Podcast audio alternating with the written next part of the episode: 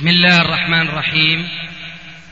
الحمد لله والصلاة والسلام على رسول الله، أما بعد، فهذا أحد أشرطة سلسلة الهدى والنور من الدروس العلمية والفتاوى الشرعية لشيخنا المحدث العلامة محمد ناصر الدين الألباني حفظه الله ونفع به الجميع. قام بتسجيلها والتأليف بينها محمد بن أحمد أبو ليلى الأثري. إخوة الإيمان، والآن مع الشريط 97 بعد 105 على 1. المقصود وإذا الرجل منتصب أمامي تعظيما زعمه، فقلت اجلس، قال لا، نحن نحترم العلماء. قلت أنت تحترم العلماء وفعلت ما فعلت، أنا ليس لي معك كلام. التفت إلى أخونا هذا نوح وبدأت أجيب عن أسئلته.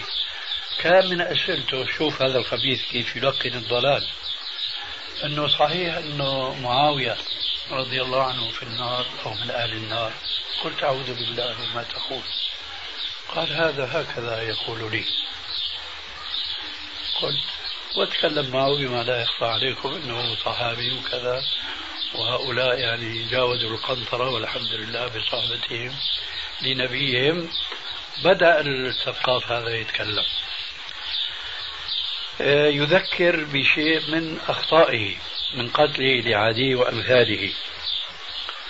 قلت له أنت رجل متخصص بالتتبع العثرات، وكما قلت لك آنفا أنا ليس لي معك كلام لأنك من أهل الأهواء، فأنا لا أكلمك. والتفت إلى صاحبي وأنهيت الجلسة دون أن أرد عليه. الشاهد هذول لقاءين فقط من نحو 8 أو 9 سنين هنا، وأبى البحث. وهناك أيضا أنا امتنعت من المباحثة معه. فهذا الثقاف الخبيث أنا أخشى أن يكون وراءه ناس يتعاونون معه على مهاجمة السنة وأهلها. في هذا الكتاب دفع شبه التشبيه استغله، لأنه مع الأسف ابن الجوزي كما تعلم مؤول، يعني إن لم نقل عنه معطل.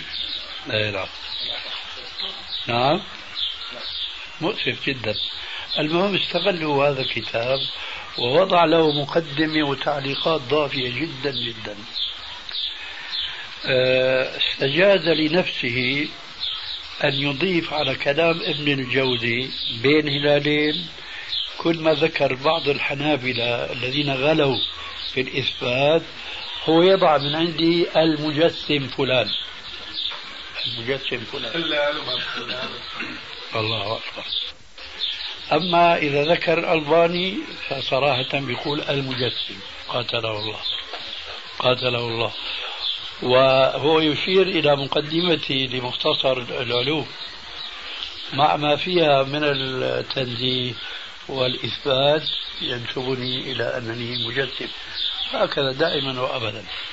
الحقيقة لما قرأت ذلك الخبر أول ما خطر في بالي أن يكون هذا من هؤلاء، لأنه مكابرة عجيبة جدا. يضعف الأحاديث الصحيحة ويصحح الأحاديث الشاذة والمنكرة بدون إيش التزام أي قاعدة.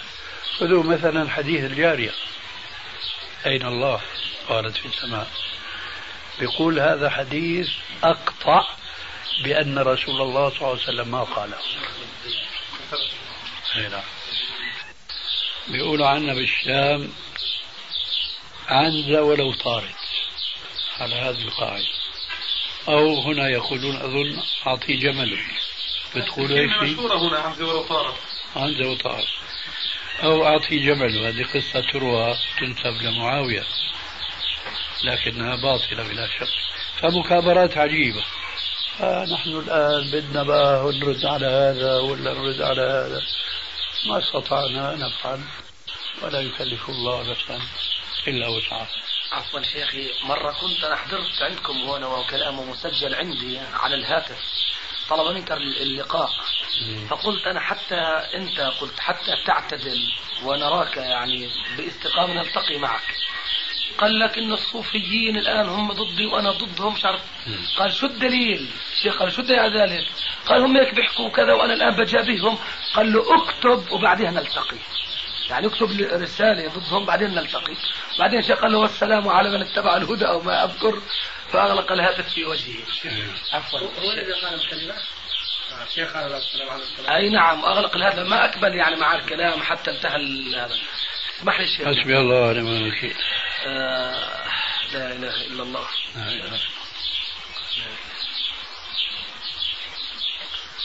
إيه أعطي الدور لغيرك. إن شاء الله. شيخنا على ذكر الردود وما الردود، وإنه يعني لا يستطيع الواحد أن يتتبع كل شيء، فالناس ما بين مادح وذام. الآن في مقدمة الترغيب والترهيب من شعر المنذري إيش بيقول؟ بيقول اعمل لنفسك صالحا لا تحتفل بظهور قيل في الأنام وقال، فالخلق لا يرجى اجتماع قلوبهم لا بد من مثن عليك وقال. والله هذا الوقت مناسب للوقت. جاءت يا شيخ جاءت. كنت يا شيخي أصبر شوي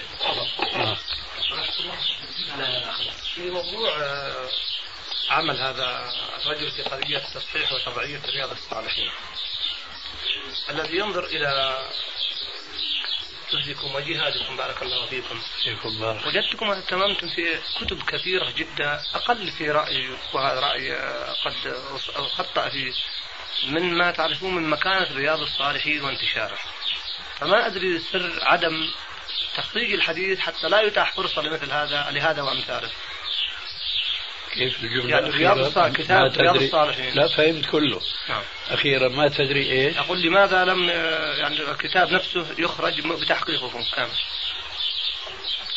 هو أخرج لكن في يوضح كل حديث. نعم. أنا أقول لك شيء. نعم خذ شوي. لعلك تعلم أنني أنا كنت أعمل ساعات معينة لحساب دوير شاوي. طيب. أنت تعلم بالإضافة إلى ذلك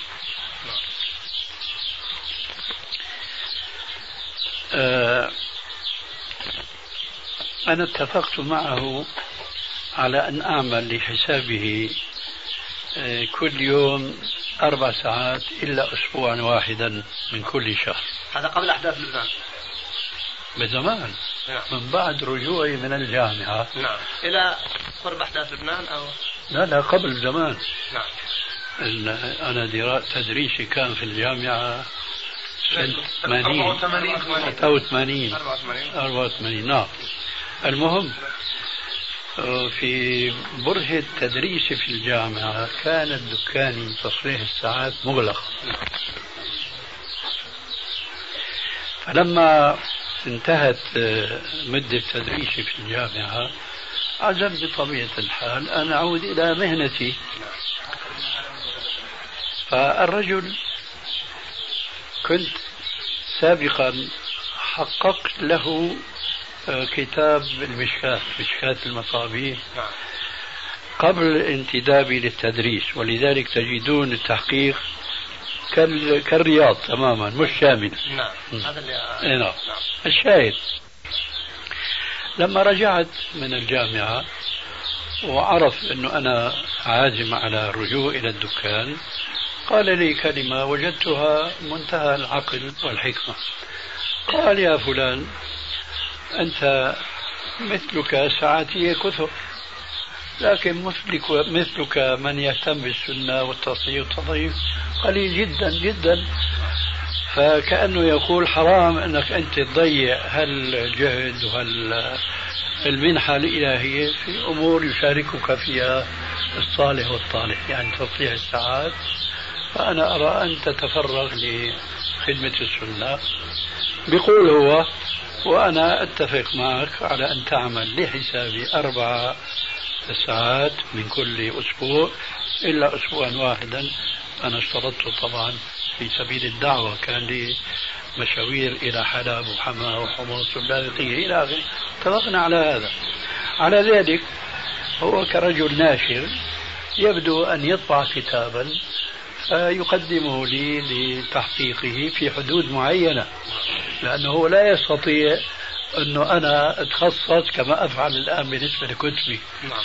حديث واحد يأخذ معي مش ساعات فقط وأيام. هذا ما بيناسبه كرجل يعني متسبب وتاجر، ولذلك كانت بعض الكتب تعليقات سريعة. فقولكم هذا وارد فعلا، لكن عرفت السبب كيف كان ذلك التخريج مختصرا مكتظما. نعم. عندما أرجع له أضطر أرجع إلى الكتب الأخرى التي توسعتم فيها، لأن غالب الأحاديث الموجودة في الرياض في السلسلة ضعيفة أو صحيحة فأجد التوسع، لكن انتشار هذا الكتاب الناس مع كل أسف يعني كما تعلمون هذا الجانب، وإن كان في جانب إيجابي يعني أنهم بدأوا يرجعون ويتوسعون، لكن أحيانا مجرد أن هذا توسع وهذا اختصر يقدمون هذا على هذا. نعم. على كل حال يعني علم السنة كما تعلمون تخريجا وتصحيحا واسعا جدا جدا، والإنسان يحار في إيثار هذا على هذا ثم قد لا يحار فيترجح، لكنه لظروف معينة لا يستطيع أن يعمل بالراجح فيضطر أن يعمل بالمرجوح وهو خير، ولكن ذاك أرجح. فالإنسان يعني كما قيل في بعض الأحاديث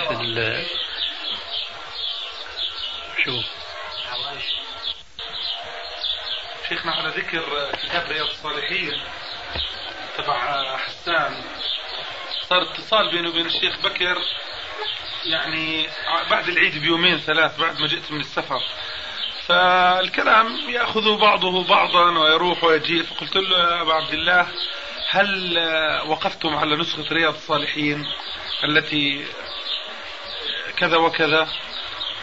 قال والله لا ما وقفت عليها. ثم استدرك على نفسه قائلا اتصل بي بعض الإخوة من طلاب الحديث من طلاب العلم يعني المتخصصين في الحديث في رمضان، وقال لي لقد تناولت اليوم مفطرا. قلت له عجيب كيف؟ قال رأيت كتابا عجبا فوقع في قلبي أني أفطرت من رؤية هذا الكتاب، وهو كتاب رياض الصالحين بتحقيق هذا الرجل. فقلت والله ما أبعد. استغفر الله العظيم. تذكرت أنا ما نسيته. الحمد لله. قولك شيخنا أو قول حسن السقاف شيخنا أنه أجزم بأن النبي صلى الله عليه وسلم ما قال الحديث أين الله أو أنه قال أين الله، فهل يشبه شيخنا هذا؟ مرة كنا التقينا والأخ علي ذهبنا لشعيب الأرناؤوط، فأقول الآن هل يوجد فرق بين القول هذا والقول الذي سأقوله الآن؟ أن لما رآني باللحية هذه وهذا الثوب قال لي ما هذا؟ ليه هيك شكلك؟ النبي صلى الله عليه وسلم ما كان هيك شكله، كان لحيته خفيفة ولطيفة وكان ثوبه جميل. فهل يشبه هذا الكلام هذا شيخنا؟ وهو طبعا كما لا في نوع شبه، لكن في فرق بين الأمرين. نعم. من حيث المنهج في التعدي في تعدي شيخنا مرة جاء على البيت زارني، مرة زارني شعيب وكان إخوة ناعور موجودين بجوز حدثوك، كان الأخ غازي وبعض الإخوة، فإحنا جينا كنا نصلي، فغازي بيسأل الشيخ شعيب بيقول له ليش ما بتحرك إصبعك؟ قال له ما في تحريك إصبع، الرسول لما خطير إيده صارت ترتجف. أعوذ بالله. والله هذا بأذني أنا سمعته يعني. أعوذ بالله. هذا يعني نعوذ بالله، هذا بأذني وأمام مجمع يعني. قال هذا الرسول لما خطير كبر ايده صارت ترتجع فسجلوا هذه انه سنه ولا ما في سنه على مجمع من الاخوه يعني. هي ترى نعم شيخنا صحيحه، هذا شيخنا باذني في بيتي والله في بيتي والاخ غازي موجود والاخوه. نعم لا شعيب لا روح شعيب بحضور شعيب لا شعيب هذا كلام شعيب في بيتي اقول لك. نعم اعوذ بالله. والعفو والعافيه. شيخ هذا ما موقعهم عند كلمة الإمام أحمد من رد السنة فقد كفر؟ الله طبعا هو المقصود من رد السنة كأصل. نعم هذا صحيح. لا لكن أقول يعني هو الإمام أحمد لما ساقها في مورد قصة ما تحضرنا الآن أن رجلا بلغه حديث النبي صلى الله عليه وسلم فرده، فقال من رد السنة فقد كفر. نحن إذا أخذنا هذه الجملة وتأولناها بأن المقصود رد السنة إطلاقا، نعم. والذي جاءت المناسبة من أجل هذه الجملة هي جزء، فلا شك أن إنكار السنة إطلاقا فهو ردة، لكن إنكار حديث بذاته أنا لا أقول بهذا الكلام في خصوص حديث معين. أنا أفرق بين إنكار السنة جملة وتفصيلا وبين إنكار جزء من السنة. فإذا كان هذا الإنكار لهذا الجزء مع الاعتراف بأن الرسول فعل أو قال فهو ردة أيضا. أما إذا كان إنكار كما هو شأن كثير من أهل الأهواء والبدع، لأنه لم يثبت عنده ولو بسبب جهله، فأنا أعتقد بفسقه وليس بكفره. يعني أكبر مثال اليوم هؤلاء الرجل هذا اللي كنا نتكلم عنه آنفا، السقاف وقبله حسان، وقبل هؤلاء الذي بليتم بإقامته عندكم وتدريسه عندكم وهو الغزالي. اي نعم. والصابوني وابو غزالي. نعم. والصابوني وابو غزالي. لكن الغزالي غير. صريح يا رب. الغزالي غير. الصابوني الان يصحح احاديث في مختصر لابن كثير. ابن كثير ما صححها، لكن بجهله هو باسلوب سوق ابن كثير للاحاديث وجهلي بعلم الحديث يظن أن سكوت ابن كثير على بعض الأحاديث التي ذكرها وبخاصة ما كان منها مسروقا بالسند من المسند مثلا أو غيره. علماء الحديث يقولون بأن المؤلف إذا ساق الحديث عن الرسول عليه السلام بإسناده منه إلى الرسول أو بإسناد نقله من بعض المؤلفين إلى الرسول عليه السلام فلا مسؤولية عليه، هو بريء الذمة. ولكن هذا الأسلوب يعني أيها القارئ انظر، فأنا ما سقت السند إلا لتنظر لا لأعتقد أن هذا السند صحيح وأنا كنت استغنيت عنه وقلت كما يقول في الغالب إسناده صحيح إسناده حسن إلى آخره. فالصابوني يصحح حديث لو سئل الغزالي عنها لأنكرها شد الإنكار. أسلوب الغزالي أسلوب عقلي هوائي هو المشكلة. أي نعم. تفضل. بالنسبة للأخ وهو يقدم لنا ما تكرمتم به يبدأ باليمين. اللهم اجعلنا من أهل اليمين ومن البادئين باليمين. آمين. بارك الله فيكم. لا هي آمين قبل أوانها. أقول كبر آمين الثانية قبل أوانها بالنسبة إليه. نعم أنا الله يبارك فيك. الفت نظره. ما سمعتها. الفت نظره. لا نكتب تبين له أن لا من فمك أحلى. أنا حصلت لي مع الشيخ في زيارة لا ما هذا الذي قصدته. حينما قلت اللهم اجعلنا من أهل اليمين أتبعتها بقولي ومن أهل اليمين بالبدء، فأنت أمنت على هذا وذاك، فتأمينك على القسم الأول في محله، أما القسم الثاني بعد سابق لأوانه، لأنك ما تبينت السنة أن نبدأ باليمين، ما تبينت السنة بعد. لكن أنا حملت على المعنى الآخر. الآخر هو الأول سبق أن ذكر. نعم. المقصود بارك الله فيك نحن نرى أن حديث كبر كبر له موضعه،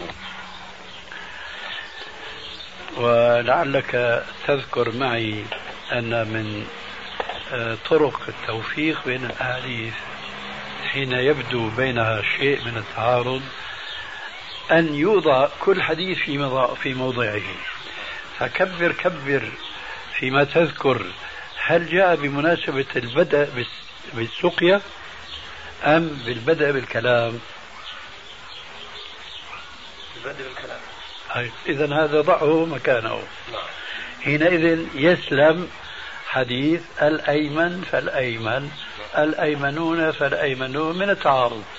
فكما أننا نحن لا نضرب حديث كبر كبر بحديث الأيمن فالأيمن، فلا نقول يتكلم الأيمن، كذلك لا ينبغي لغيرنا أن يضرب حديثنا بحديثه كبر كبر، لأن لكل من الحديثين محله المناسب له. هذا كلام مجمل، والغرض منه أول شيء هو دفع التعارض بين الحديثين، وأظن هذا الدفع قد تحقق إن شاء الله. تقول معي إن شاء الله؟ إن شاء الله. تقول آمين أيضا. جزاك الله خير.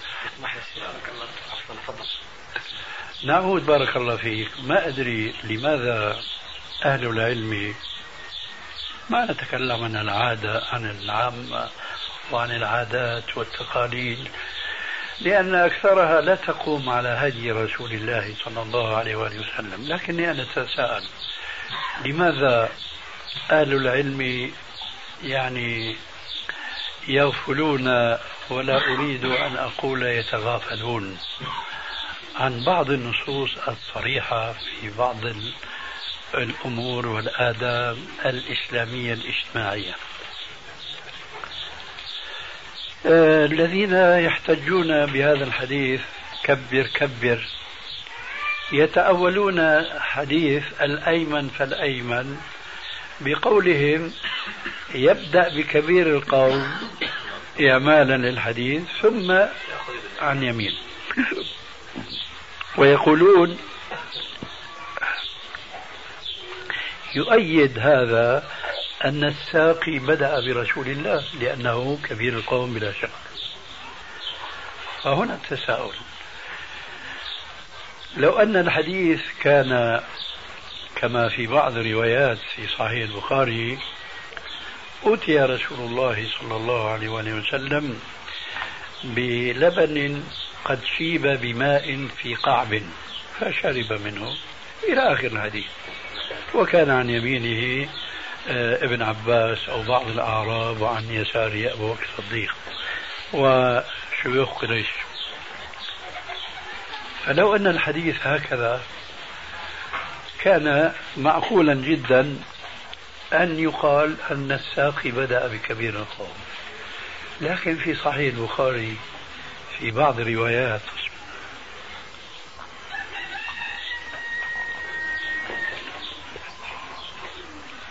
استسقى رسول الله صلى الله عليه وآله وسلم فأتي.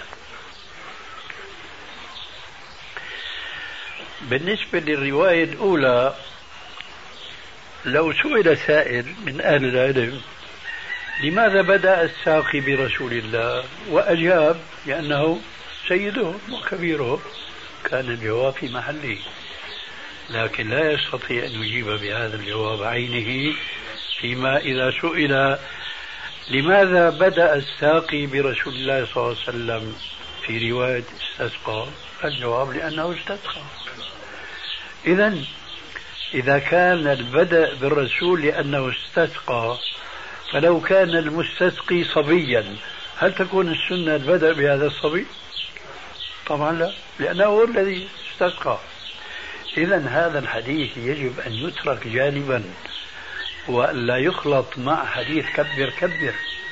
فهذا بدأ الساقي به عليه السلام لأنه طلب السقيا، هذه أولا. وهذا يعني أن ضرب هذا الحديث بحديث كبر كبر خطأ كالشمس في ربيعة النهار، ليس خطأ بالنسبة للرواية الأولى يمكن التوفيق، لكنه خطأ جلي بالنسبة للرواية الأخرى وهي في صحيح البخاري. وهنا لابد لي من أن أذكر بشيئين اثنين. أحدهما لابد أنك طلعت على مختصري لصحيح البخاري وأسلوبي في جمع الروايات. أنا عندي سؤال في ذلك. جزاك الله خير ومنك نستفيده. هذا الشيء الأول. الشيء الثاني، هل وصلك المجلد الثاني؟ نعم. وأنت أقرأ فيه منذ أيام. جزاكم الله خيرا. الشاهد هذا الأسلوب يقرب البعيد بالنسبة لمن ليس عنده دراسة خاصة في السنة، ولو كان العلماء عندهم هذه الدراسة ما وقعوا في هذا الخطأ السابق الإشارة إليه. ما قالوا حديث أتي رسول الله يفسر على ضوء كبر كبر، بينما لو وقفوا على زيادة استسقى كان زال الإشكال. ولذلك فاستسقى جاءت عندي في مختصر البخاري بين معكوفتين. واضح؟ الآن نستفيد منك، ماذا عندك؟ هو السؤال عن صحيح البخاري، مختصر صحيح البخاري لم يكتمل بعد. الآن يطبع الثالث. نعم. هل سيكتمل بالثالث؟ آخر جزء هو الثالث؟ أي نعم. هذا هو السؤال الذي كان عنه. وبنفس الحجم؟ أي نعم بنفس الحجم. بعد الثالث يوجد. سؤاله هل يكتمل بالثالث؟ أنا أظن نعم. في رابع شيخنا الله أعلم كبر بالأخير، فصار هناك رابع. الأخير هذا صار أكبر من حجمه. والله أنا هذا الذي أعلمه تماما. أنا لقائي في ذهني أنه 3 مجلدات. هيك أصلا كانت فكرتكم وطريقتكم منهجكم، لكن المجلد الأخير ضخمة فأنت قررت فصله. يمكن يكون نعم. هكذا. المهم هو يطلع يعني المهم أنه من قبلك انتهى من زمان، وأنا في الشام ذكرت من ملابسات الموضوع والأوراق. نعم. وصحيح مسلم مسلم مع الأسف ضايع إلى الآن وأظن أنه محتفظ عند بعضهم، الله أعلم. قريبا اطلعت في بعض التخريجات الإحالة على مختصر صحيح مسلم رقم 3000 وكذا. تبادر لي أن المقصود مختصر المنذري 3000 ليكون رقم خطأ. رجعت أبحث عن الحديث في مختصر ما وجد، بعدين تذكرت أن هذا مختصري. الجامع في عزوان 3 أنا وقفت عليه. والله أنا ما أذكر الآن إلا آنيا من أمس أو أول أمس وجدت هذا العزو. الأول 2000 فقط. لا هذا مختصر مسلم للشيخ الاختصار الأول 2000 فقط. قصدك مختصر المنذري؟ نعم. حذف حديث المنذري أقل من 2000. نعم أقل. ما وصل لل2000. لا ما وصل، ما جاوز 2000. 1900 وشوية، 1900 وقليل. فقل مجرد وجود الرقم يدل على أنه كتاب آخر. المقصود بارك الله فيك أنت أثرت همتي ثم ضعفتها حينما قلت لي عندي سؤال، ظننت أنه سؤال علمي نستفيده، وإذا بك تسأل عنه. أنا بشوق يا شيخ بارك الله فيك. صحيح لك الفائدة وعلمها شيخنا نسبية كما لا ينفعكم نسبية. لا نتركك شيخنا تريح لك ساعة زمان. سبحان الله. تشرف وإحنا نروح نصلي ونرجع عليكم على 2:00 انت بتكون تجالس ومستريح لك شوي. طيب بس بتتركوا الصلاة الآن إن شاء الله. إحنا نخرج الآن وإذا بدهم الشباب نوصل مشوار إذا حابين. لا ما بنلحق. لا كيف؟ ما بنلحق. ما بتلحق. يعني حتى نعمل ساعة زمان. الرجل هذا يعرف الشيخ وأن هذه صبغة بسرعة ما تزول، ولذلك فهو يفكر بشيخوخته المستلزمة منه لإراحته. الله يبارك في عمرك يا شيخ. الله. في أول البحث جرت مسألة، أنا اللي بدي أحكي مع الشيخ مريح الشيخ. شيخنا جرت مسألة قضية البحث والفهارس، وإنه أحيانا بعض الأحاديث قبل هذه الفهارس كنت تمكث فيها يعني أي ساعات. ولكن في أنا مثل قريب شيخنا منذ عام أو عام ونصف يعني حصل منكم بعد الفهارس ومكثتم في بحث عن حديث 5 أيام تقريبا بلياليها إلا راحة قليلة، وهو الحديث الذي أثير هنا عندنا في أثناء فتنة الخليج، له حديث عبد الله بن عمرو بن العاص ويقذف عليهم الطير ويقذف عليهم الصبر ابن عساكر. فالشيخ جزاه الله خير بقي في أثناء فتنة الخليج له حديث عبد الله بن عمرو بن العاص ويقذف عليهم الطير ويقذف عليهم الصبر ابن عساكر. فالشيخ جزاه الله خير بقي الحديث معزو في كنز العمال ابن عساكر، وتناقله الناس والخطباء هنا لابن عساكر حتى عدوه عقيدة من العقائد هذا الحديث.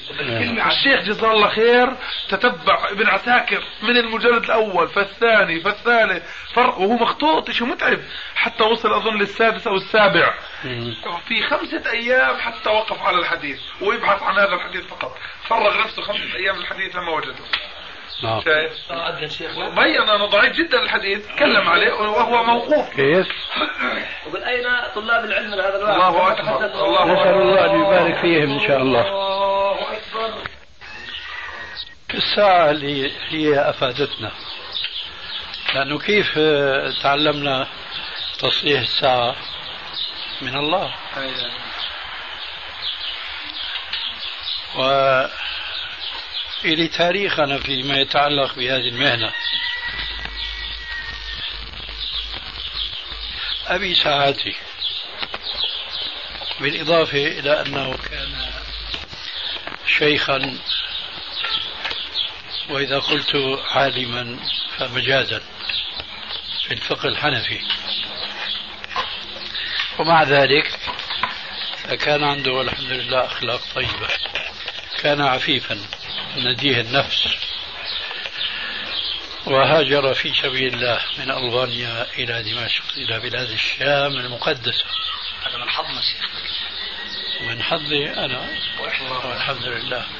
المقصود فهو كان إماما في بلده وكان يعمل في دار، ثم لما جاء إلى دمشق وليس معه وفر من المال كان عنده دار فباعها وسافر بأهله بقيمتها حتى وصل إلى دمشق، ولفقره استأجر نصف دكان قديمة جدا وكان يشغلها رجل يهودي مسن كبير، ماذا نسميه، سكافي، حذاء سكافي معروف. فدكانه مكشوفة، أبي حصرها وجهزها واتخذ زاوية منها دكان صغيرة جدا لتصحيح الساعات، ثم انتقل إلى دكان أخرى للأوقاف وصغيرة أيضا. أما أنا فلما تخرجت من المدرسة الابتدائية،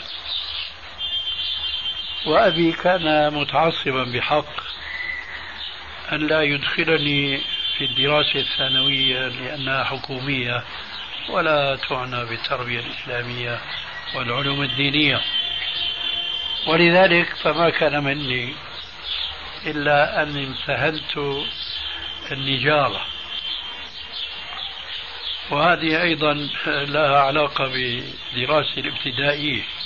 كان معلم اللغة وتاريخ اسمه أحمد حلمي الله يرحمه، كان يقول لي أرناؤوط أنت بس تخرج من المدرسة بدك تطلع كسار حطب، يشير إلى أن قومنا كلهم الذين كانوا مهاجرين في دمشق ما فيهم صاحب صنعة، إما كسارين حطب أو كسارين حجارة، كانت الطرق يومئذ ترصف بالحجارة، فإما أن يكون موظفا في البلدية أو يلحق الفلاحين الذين يأتون بالخشب من القرى مشان يكسروها، فتلاقي الدابة من بغل من جمل محمل بخشب الجود أو خشب المشمش. النحل ما قالت وأشار؟ لا، المقصود فتلاقي هذا كسار حطب ماشي مع الجمل مع الدابة، وين بينزل الحمل لابد الشاري من أن يحتاج إلى كسار فبيلاقي كسار. هكذا كانوا يعيشون. فيقل لي المعلم بدك تطلع كسار حطب؟ أنا أقول له لا، هيك كان ألقي في نفسي أنا بدي أطلع نجار. وفعلا لما أخذت الشهادة الابتدائية عملت مع معلمين، أحدهما خال لي نجار وآخر دمشقي، لكن هالنجارة هي نجارة عربية، أي تصنيع البيوت القديمة التي كانت مبنية بالطوب وبالخشب، أعمدة خشبية. هذه سرعان ما تخرب بسبب الثلوج والأمطار والآخر، فتحتاج إلى نجار يرقع هذه الأمور. فأنا كنت اشتغلت عند هؤلاء الموظفين، هؤلاء النجارين. فالذي يصير أنه في أيام الشتاء ثلج، برد، مطر، ما في شغل. ماذا أفعل؟ أمر على والدي الصبح، أذهب إلى المعلم أقول لي يا ابني اليوم مثل ما أنت شايف برد مطر كذا ما في شغل. أرجع أدراجي إلى والدي، السلام عليكم. وعليكم السلام. يعرف اللي ما في شغل ما في شغل. ذات يوم بقول لي يا ابني هاي أنا الشغلة ما عجبتني، يعني يوم يومين تشتغل، يوم يومين ما بتشتغل، شو رأيك تشتغل عندي؟ قلت له يا أبتي كما تريد. ومن يومها أنا وظبت عنده سنين وأتقنت الحمد لله المهنة، واستقللت بعدين في العمل بسبب الخلاف المنهجي بيني وبين أبي. أبي حنفي متعصب تماما، وأنا سبحان الله ربي بفضله وكرمه وجوده مسكني طريق السنة بدون مرشد بدون موجه، بالعكس موجهين ضدي. يكفيك أن تعلم، وأسأل الله أن يغفر لأبي، كان يقول لي علم الحديث صنعة المفاليس. والحمد لله. الشاهد انتشر خبري بين الألبان الأرناؤوط أنه هذا شاذ، كانوا يقولون هذا يحتاج إلى 40 جلدة. ليه؟ لأنه ترك مذهبه. ومرة والشيء يذكر دعاني أحد المشايخ باختيار، إذا بتعرفوا الشيخ باختيار، قال لي في عندي ساعة حائط بدي تشوف لي إياها. قلت له طيب إمتى بتريد؟ قال لي نسيت، إما بعد المغرب أو بعد العشاء. ذهبت إليه وإذا عنده درس للطلبة، غرفة كبيرة عنده. أنا جلست عند الباب وهو في الزاوية يعلم الطلبة. بعد السلام والكلام كيف حالك شو هناك إلى آخره، وإذ يبادرني بقوله أنت ليش تركت مذهبك؟ قلت له أنا ما أعلم نفسي أنني تركت مذهبي. قال بلى أنت ترفع يديك في الصلاة. قلت لكن إذا واحد أخذ في مسألة بمذهب ينسب إلى هذا المذهب دون المذهب اللي عايش عليه ومتمذهب بعشرات المئات إن لم نكن الألوف من المسائل، فمن أجل مسألة بيصير شافعي والمسائل الأخرى ما بيبقى حنفي. وبدأ النقاش بيني وبينه. سبحان الله أذكر جيدا، هو كان هنا وأنا هناك، أخذ من حماسته وحرارته يمشي كالطفل وهو لا يشعر، حتى جاء إلي الحمد لله وهو يضرب على فخذي. الله أكبر، يرحمك الله. يحييكم الله واستشهادكم جزاكم الله. هكذا كانوا يذيعون عني أن هذا خالف مذهب الآباء والأجداد وهذا يحتاج إلى جلد والى آخره. وأبي تحمل ثم نفد صبره. ففي ليلة نحن على مائدة العشاء إذا به يقول يا ابني أنا أصبحت الآن في حالة لا أستطيع أتحمل القيل والقال، فأنت مخير الآن، إما الموافقة وإما المفارقة. قالها عربية، هو كان عنده لغة عربية فصحى لكن عليها لكنة العاجم،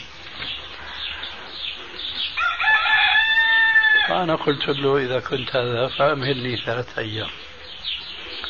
فأنا درست الموضوع، وتعرفوا الآن كثير من الآباء والأبناء يبتلون بنحو ما ابتليت أنا به.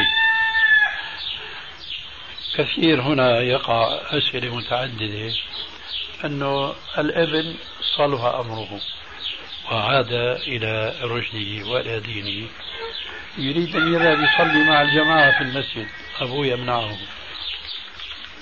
في الجزائر مرارا وتكرارا حوادث من هالقبيل أسأل عنها، أسأل الواحد منهم يا أخي أنت تسألني هكذا، هل تستطيع أن تفارق أباك؟ قال لا، أنا ما أستطيع لأني أعتاش من عيشي. قلت له إذا لماذا تسألني؟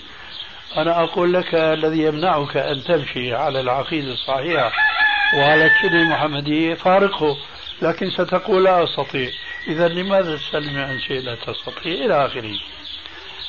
فأنا من يومئذ فكرت في هذا التخيل، إما المفارقة وإما الموافقة، وين روح؟ أنا كنت عنده كأجير لي منه راتب فرنسي، يومئذ فرنسا هي المستعمرة السورية، يعني ليس لي وفر إطلاقا، وين روح؟ فأدرت الموضوع في ذهني واستشرت بعض أصحابي اللي كنت بدأت كتل جماعة سلفيين على عجري وبجري، فأمنت شيء من الدراهم أو الليرات السورية كدين قرض حسن، وأخيرا قلت له ما دام خيرتني فأنا أختار المفارقة. وسأجرت دار أنا وشقيق لي، وسأجرت أيضا دكان، والله عز وجل يعني بيقولوا عنا بالشام آل الكريم خود، آل الكريم خود، يعني اجوا زبائن عندي لأنه كنت في طريق الفلاحين الذين يأتون من الغوطة الشرقية، وربنا عز وجل وفق. فالمهم كان انتقالي من النجارة إلى الصناعة هذه الساعات هو باقتراح من أبي، أما أنا وين كان هوسي؟ نجارة. نجارة ما فيها ميكانيك كثير ولا فيها إشغال مخ، إنما فيها عضل. فانتقلت إلى تصنيع الساعات، وفعلا نبغت في هذه المهنة تماما، لكن ليست المهنة هي التي أعطتني ما أعجبكم شيء مما سمعتم عني، إنما هو الله عز وجل. ودليل متمم لهذا، اشتغل أخوان شقيقان لي عند أبي شهور، نجيب الكبير ومحمد، ما نجحوا. كان أبي الله يرحمه لما يقعد في مجلسه في سهرة يشكي من ابنه الكبير واللي فوق مني ب2 سنين، يا جماعة صلوا عندي كذا أشهر، بسمار ما بيقدر يبرده، بسمار. أنا الله عز وجل فتح لي المهنة هذه ونبغت فيها، لكن هذا قصدي كله، وما بكم من نعمة فمن الله. ولا تزال يعني آثار هذه المعنى واضحة جدا، ويمكن رأيتم شيء من هذا الذي يعني لسه هو هيك بس شيخنا، بس هذه الأشياء، لكن الحديث أيضا تخريج الأحاديث ليس لها كل تأثير، لكن مرجع كله إلى الله. هو شيخ في حجاب المرأة المسلمة بيقول وقد علمتني مهنة الساعات الدقة، يعني هذا نصص عليه الشيخ اجتمعت معها أيضا مهنة الأحاديث السنة، خدمة السنة، فاجتمع الحمد لله الأصل والبناء عز وجل. لفت نظري الآن مددت يدك اليمنى إلى اليسرى، فوقع بصري على ساعتك في يد اليسرى فانفتح معي سؤال. نحن نضع الساعة في اليد اليمنى مخالفة للكفار، فما رأيك في هذا؟ أهلا مرحبا. لا يفترى ما أنتم بالمدينة. أنا لا أستفتيه، وظن أنني أستفتيه، سامحه الله. أنا ما أستفتيه، أقول ما رأيك؟ أقول الأمر فيه ساعة يا شيخ. ما هذا جواب سؤالي،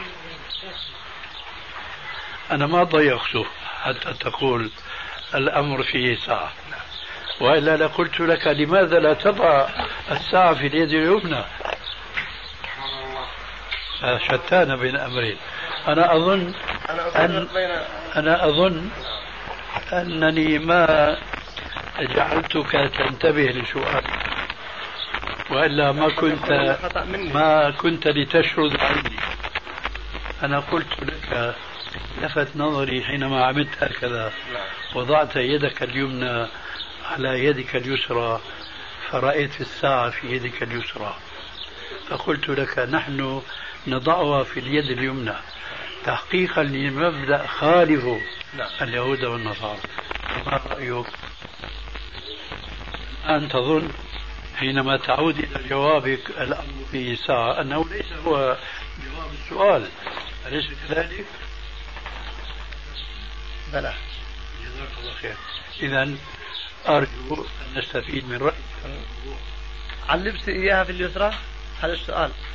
علبت الساعة في اليسرى؟ نعم. أنت الآن ساعتك في اليسرى وأنا في اليمنى، أيهما خير؟ هل يستويان مثلا؟ هذا هو السؤال، أيهما خير؟ ليس هناك ضيق سواء هنا أو هنا، أيهما خير؟ أنا أقول من رأى أن في المسألة فيه وجه من وجوه التشبه فيجب. عليكم السلام ورحمة الله وبركاته. نعم يا أستاذ ناصر. استفدنا من بعض طلاب العلم أن هناك فرقا. أحسن، جزاك الله خير. عدم المخالفة. والمخالفة. وليس عدم. نعم والمخالفة. الحمد لله. وكانت المسألة واضحة. نعم.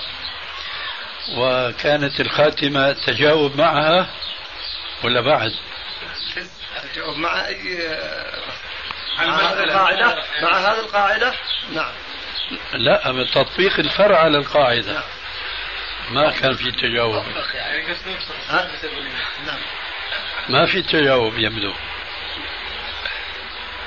ألا تذكر حديث مسلم لما الرسول رأى في إصبع أحد الصحابة خاتما فضربه بعصي في يده فرماها أرضا؟ هذا هو التجاوب، أن أخلعها وألبسها باليمين. إيه إذا اقتنعت، لأنه في الأمر كما قلت الساعة، لكن إذا كان هذا هو الأفضل فأنت من أهل الفضل إن شاء الله. على كل حال جزاكم الله خير، ممكن أستفيد لكن لا أريد أن أخلعها أمامك ثم أيضا أعيدها مرة أخرى. لا أنا أقول عن نفسي. لا اسمح لي. نعم. لماذا تعيدها مرة أخرى؟ فلهذا سأتأمل أكثر. فإذا كان الأمر كذلك فلا بد من شرح الموضوع. نعم. ولا بد من الأخذ والرد. نعم. حتى تتجلى الحقيقة. نعم. وأظنك معنا أنك يعني تنهى عن التقليد. لا شك في ذلك.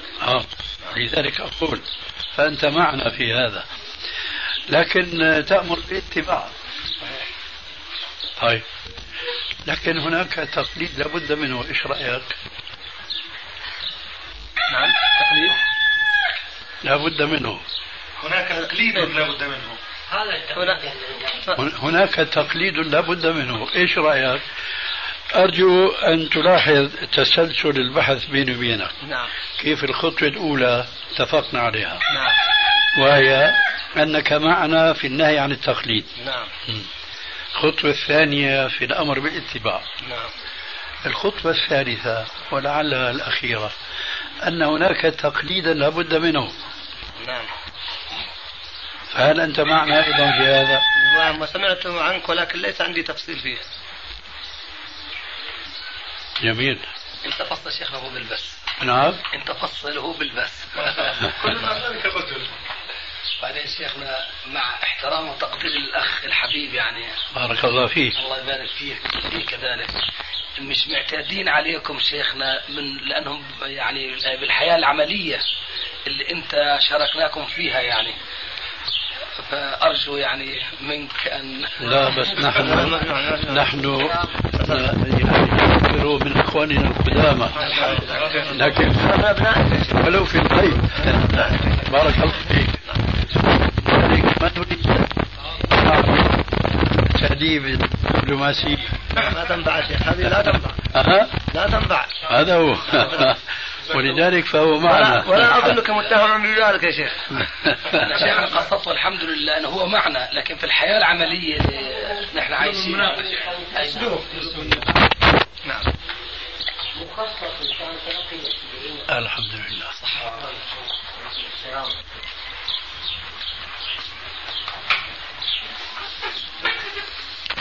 بارك الله فيك. أنا أعتقد أن من الطفرة التي يحياها الشباب اليوم السلفي هو عدم الانتباه لهذه النقطة الأخيرة وهي أن التقليد لابد منه. أنهم يتوهمون أن كل مسلم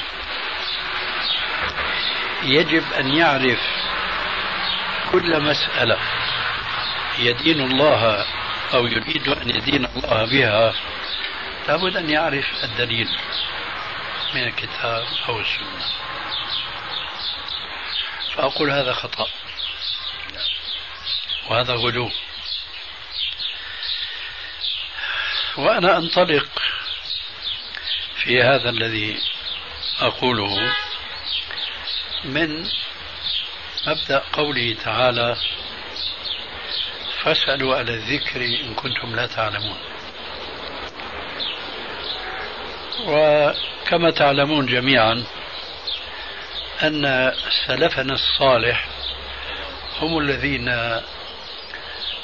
نستطيع أن نقطع بأنهم الجيل الذي فهم الكتاب والسنة فهما صحيحا وطبقه أيضا تطبيقا عمليا. وعلى ذلك أنا أقول في بعض الكلمات أو المحاضرات أو المجالس لا يكفي اليوم أن نقول نحن ندعو إلى الكتاب والسنة ونقف، وإنما لابد أن نضيف إلى ذلك وعلى منهج السلف الصالح. لابد أنك سمعت شيئا من هذا مني أو من غيري. وعلى هذا ينبغي أن نعود إلى عامة أصحاب رسول الله صلى الله عليه وسلم الذين هم الكثرة الكافرة من حيث أنهم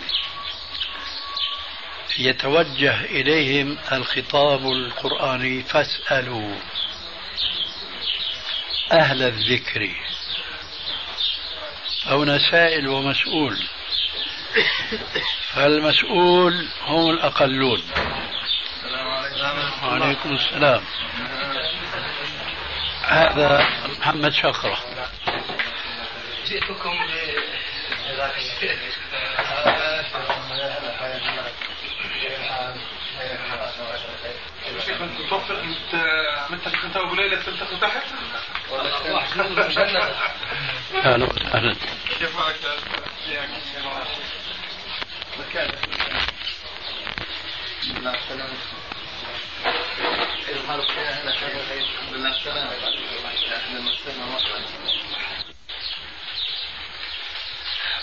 فنعود إلى الآية الكريمة فاسألوا أهل الذكر إن كنتم لا تعلمون. قلنا الشيء المعروف والمعلوم أن السلف طبقوا هذه الآية. ففيما علمت ووقفت عليه من الروايات ومن الآثار السلفية، لما كان السائل يسأل أحد الصحابة عن مسألة ما يجيبه بما عنده ولا يتكلف السائل أن يقول ما هو حجتك فيما أنت تقول، وإنما يطبق الآية على ظاهرها. فاسألوا أهل الذكر إن كنتم لا تعلمون. ومن أوضح الشواهد على ذلك قصة الصحابي الذي كان في تلك السرية وكان أصيب بجراحات في بدنه فأصبح محتلما، وذكر أمره لبعض من كان حوله هل يجدون له رخصة في أن يتيمم؟ قالوا لا، لابد من أن تغتسل. فاغتسل فكان نفسه فيها، ولما بلغ الخبر للرسول قال قتلوه قتلهم الله، ألا سألوا حين جاهلوا، فإنما شفاء العين سؤال.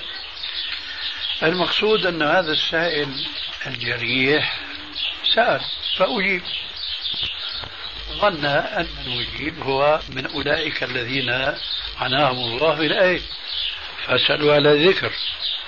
وعلى هذا عشرات الأمثلة في السيرة، سيرة السلف الصالح، أنهم كانوا يسألون ويجابون، والمجيبون إذا كانوا جازمين بالجواب اكتفوا، وإلا قالوا هذا رأي، فإن أصبت فمن الله وإن أخطأت فمن نفسي.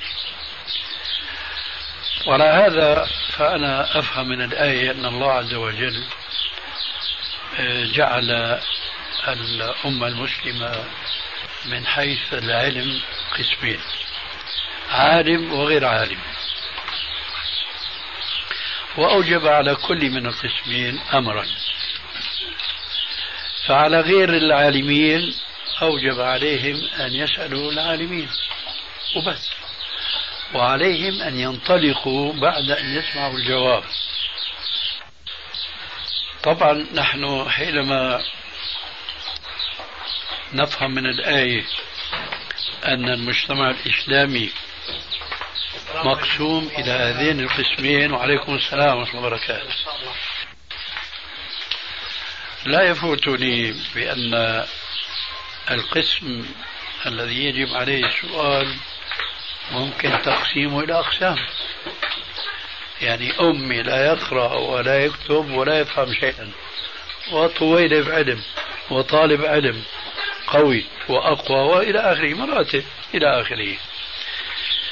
لكن حتى طالب العلم إذا كان يعتقد بأن من يسأله هو من أهل العلم فواجبه، وهناك ما يقال بيت القصيد، واجبه أن يبادر إلى تنفيذ ما أجيب به. ثم بعد ذلك إذا بدأ له رأي أو جواب أصح من الجواب السابق فلا يتراجع، لأن كثيرين من كبار العلماء تراجعوا عن أقوال لهم كما هو معلوم. وفي مقدمة هؤلاء عمر الخطاب الذي كان أفتى في قضية من قضايا المواريث، ثم بعد عام أو نحو ذلك أفتى برأي آخر، فقيل له أنت أفتيت بكذا سابقا، قال ذاك على ما أفتينا به وهذا على ما نفتي به. يعني رأي العالم قد يختلف ويتغير، وهذا في الواقع يفتح لي بابا لشيئين اثنين. سؤال في هذا الأثر يا شيخنا. نعم. والأثر عن عمر. تفضل. وهذا ذلك على ما قضينا. أي نعم. وهذا على ما نقضي به الآن. وابتينا أنا للفرق بينهما أو ليس هناك فرق. بين الإفتاء والقضاء. نعم. طبعا وفي فرق بين الإفتاء والقضاء لأنه كل مفتي لا يكون قاضيا. وكذلك كل قاضي لا يكون مفتيا لكن قد يشتغل بينهما عموم وخصوص. أي نعم. فالشاهد نعم. هناك فرق آخر. أن الحكم القاضي ملزم. إخوة الإيمان تتمة الكلام في الشريط التالي. كل قاضي لا يكون مفتيا لكن قد يشتغل بينهما عموم وخصوص. أي نعم. فالشاهد نعم. هناك فرق آخر. أن الحكم القاضي ملزم وحكم المفتي غير ملزم. ما